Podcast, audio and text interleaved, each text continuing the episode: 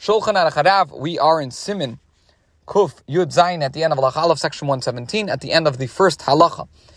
Yesterday we said that the Le'inin halacha, that as far as the bottom line is concerned, despite the fact that there's a view that says that uh, in certain places they should follow the land of Israel um, and, and daven for rain at the same time that Israel does on the 7th of Mar Cheshvan, that view is not accepted, and the minhag uh, and all the communities outside of Israel is to follow uh, Babylonia, and as we mentioned and explained, to start davening for rain 60 days after uh, the equinox.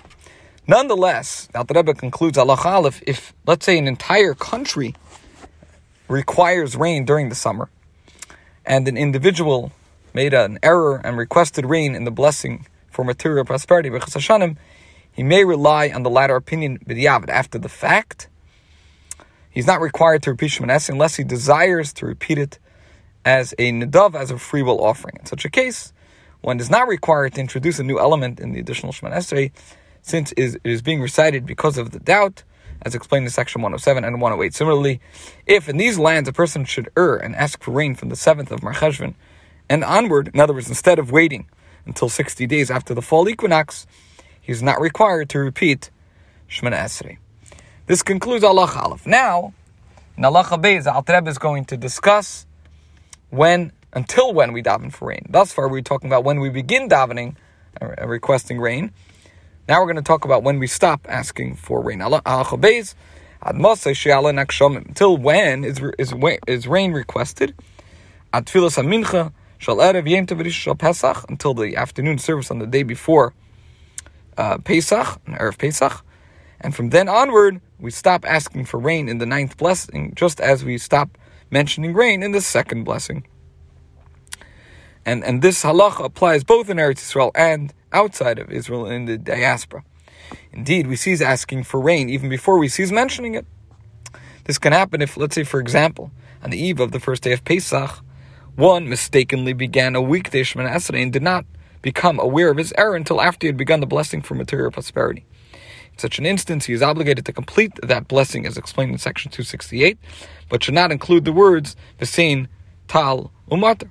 The rationale is that according to law, even the mention of rain should have ceased on the eve of the festival. It was delayed until the Musaf service only because not everyone was present in the shul at night and then there would be a division within the community, as we explained in section 114. Thus, the request for rain which was not made by the community should likewise not be made by an individual. Similarly, if the day when the request for rain would be made, uh, in other words, the 60th day uh, after the equinox, falls on Erev Shabbos, and a Yachid, an individual, mistakenly recited a weekday Shemoneh Esrei, he should not request rain in the blessing for material prosperity. The reason is that the congregation has not yet begun to make this request, and a yachid, an individual, is drawn after the community in all cases. Gimel 3.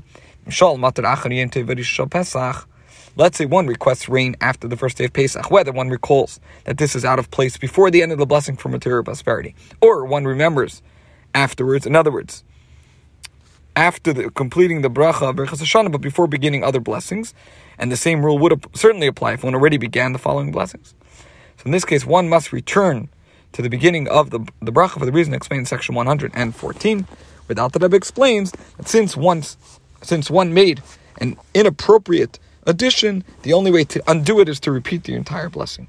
Going back to the line that follows the addition is not sufficient. Okay, now let's say one did not remember until after concluding other blessings, so then he must return to the beginning of Birkas Hashanim, to the beginning of the blessing for material prosperity, and recite it and all the blessings following it in sequence, as will be explained in section 119. This concludes Halacha Gimel. Today we discussed that even though the the minhag is that those outside of Israel follow the rule that applies to the land of Babel, Babylonia, and start davening for rain 60 days after the fall equinox, if an entire country needs rain during the summer, and uh, a, a individual, made a mistake and asked for rain in the blessing of Berachas Hashanah, we could rely on this opinion after the fact that, that, that says that uh, outside of Israel, in a place where they would need rain, they should do the same as is done in Israel and start praying for rain on the 7th of Mar Cheshvan. We also discussed uh, when we stop requesting rain. This concludes today's share.